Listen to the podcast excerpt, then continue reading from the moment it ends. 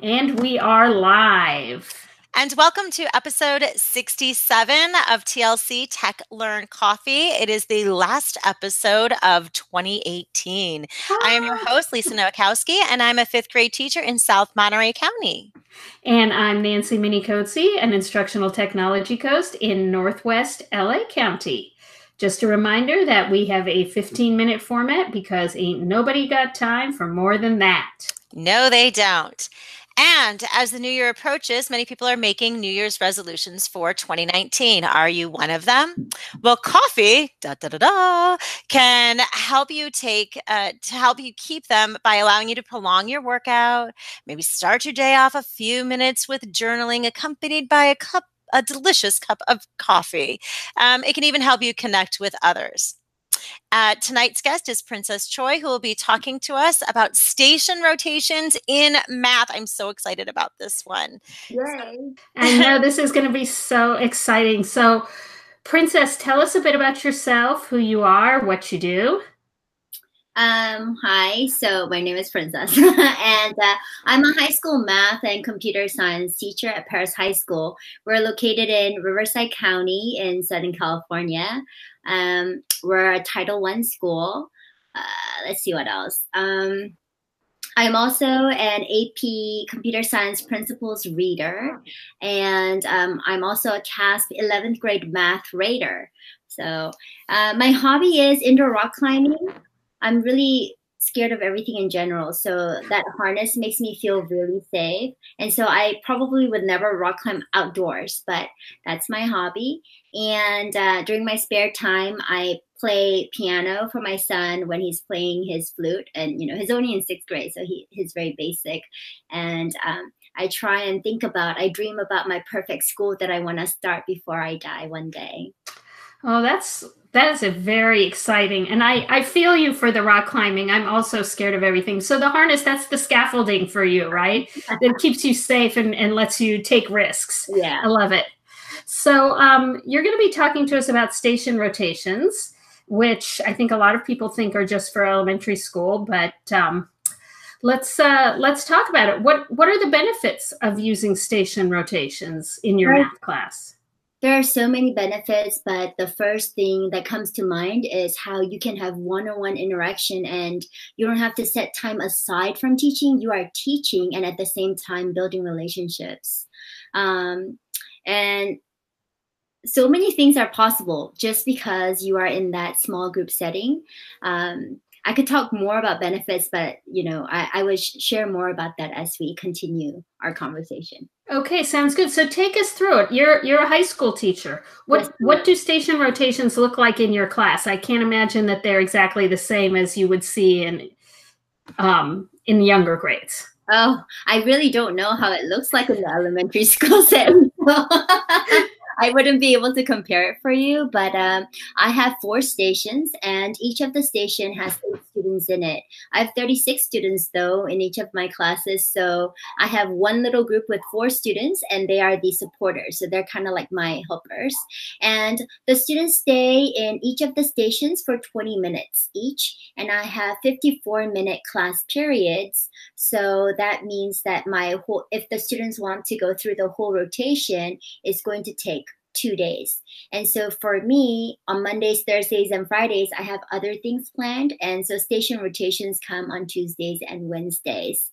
Um, so in one of this i'm stationed in one station the whole time and then one station would usually be uh, students working on problems that themselves on an online platform something like khan academy and another station would be where students all work together on the board i would give them a problem they would have to get up and write one step at a time, all eight of them, and one person would be recording the whole process.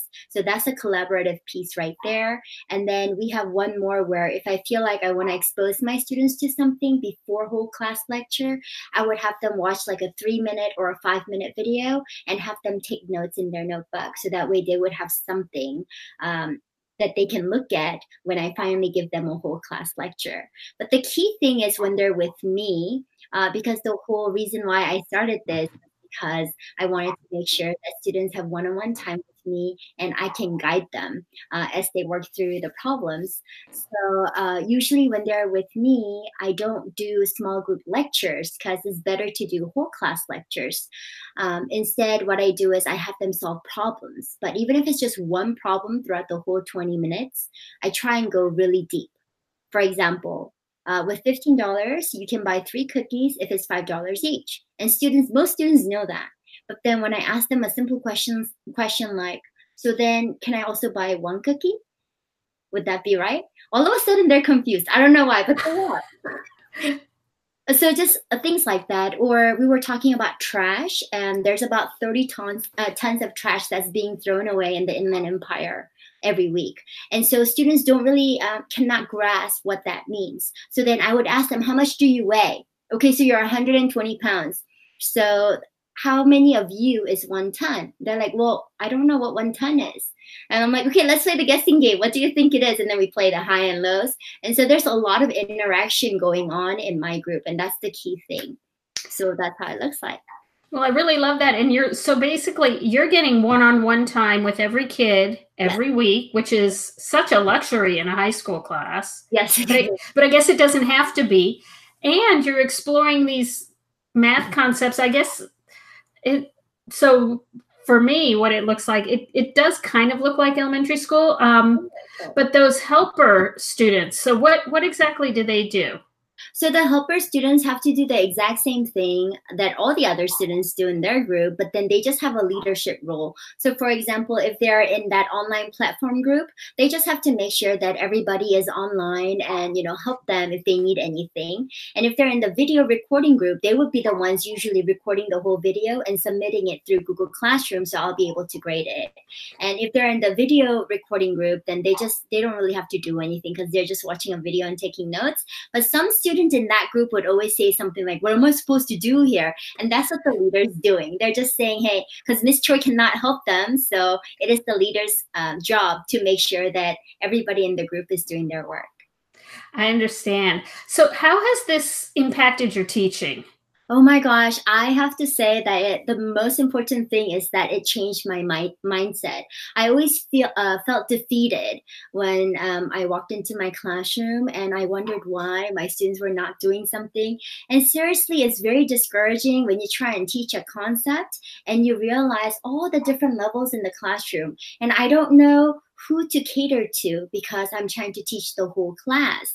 And so with this station rotation, I no longer have to stress out over who I'm going to focus on because during station rotation, I have my eight students, and because I work with them intimately, I know where they lack um, certain skills. And so, I mean, even if with Kevin, I don't have to make sure that he understands how to solve inequalities. But as long as I know that today, because he spoke with me, he understood how to add integers, that is good enough for me. So I would set small goals for each of the students that I'm working with, and I could actually work on them. And so this has been very empowering for me.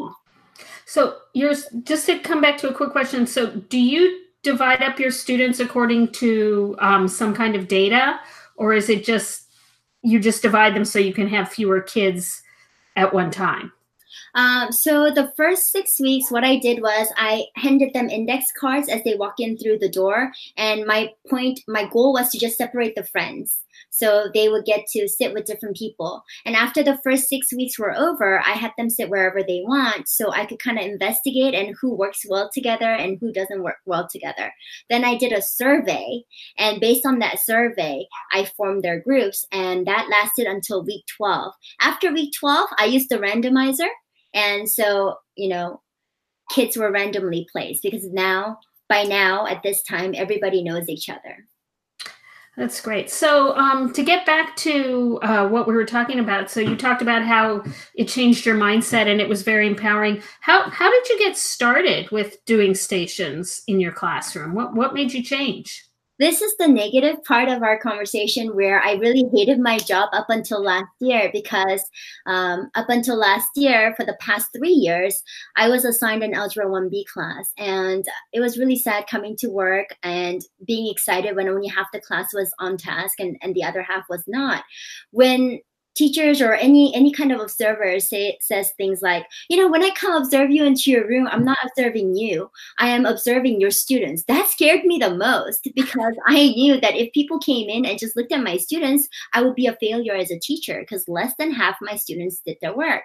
And i was really stressed out. I didn't know what to do but I knew that whenever I feel defeated and I don't want to go to work, it means that I have to change something. And so after a, a CMC conference, I learned about clothesline math in the high school setting, because I know elementary school teachers do it all the time, um, I decided to call my tech TOSA. Her name is Zitra Lee. And I was being really brave because I knew that she could come into my room and judge me. Because, you know, like we have reputations, and I feel like maybe sometimes my reputation of me is better than what I really am.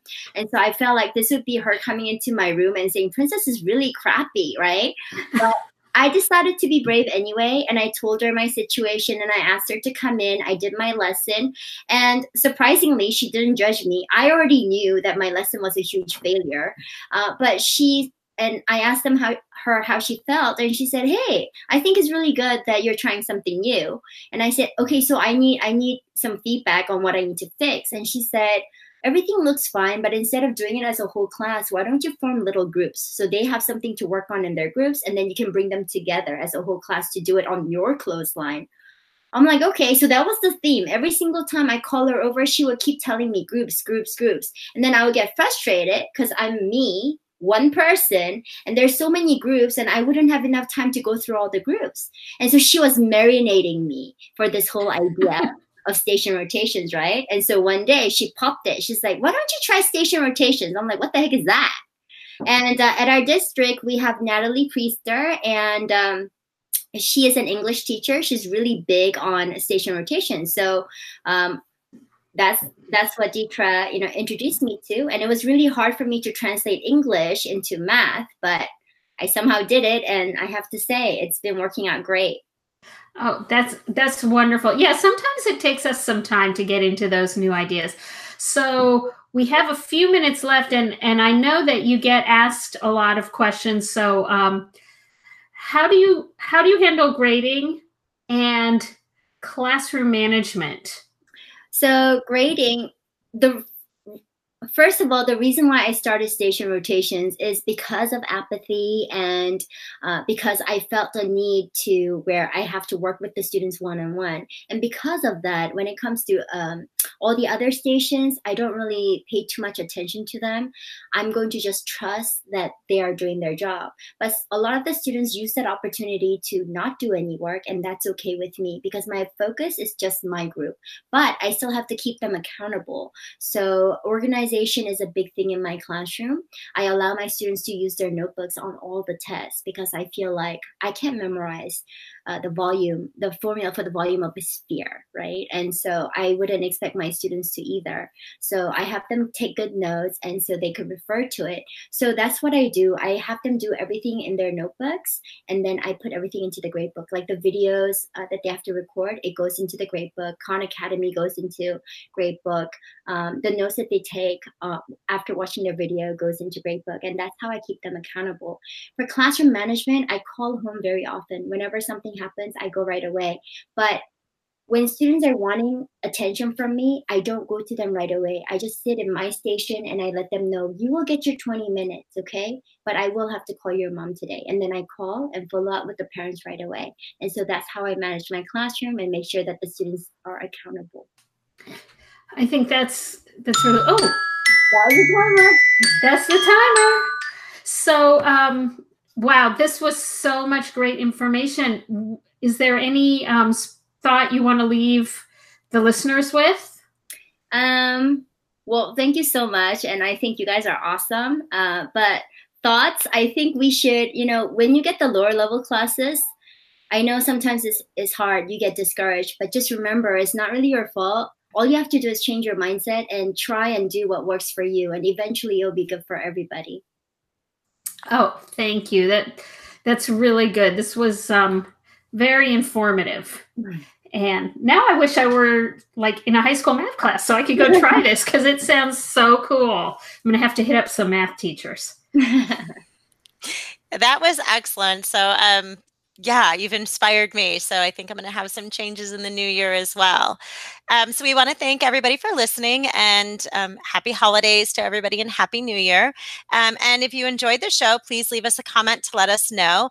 And tonight's comment question for you is Many people think that station rotations are only for elementary school, but Princess has definitely used them successfully in her high school classroom. So, what technique have you used in your classroom that is not usually done with students at, at the age level that you're working with? Um, and please join us on Monday, January 7th, 2019, when our guest will be Nicole Beardsley, and she'll be talking to us about HyperDocs. Ooh, love HyperDocs. All right. Well, thank you um, for listening. Please don't forget to subscribe to hear more about easy ways for you to innovate in your classroom. Of course, we know you love the show or you wouldn't be listening. At least we hope you love it.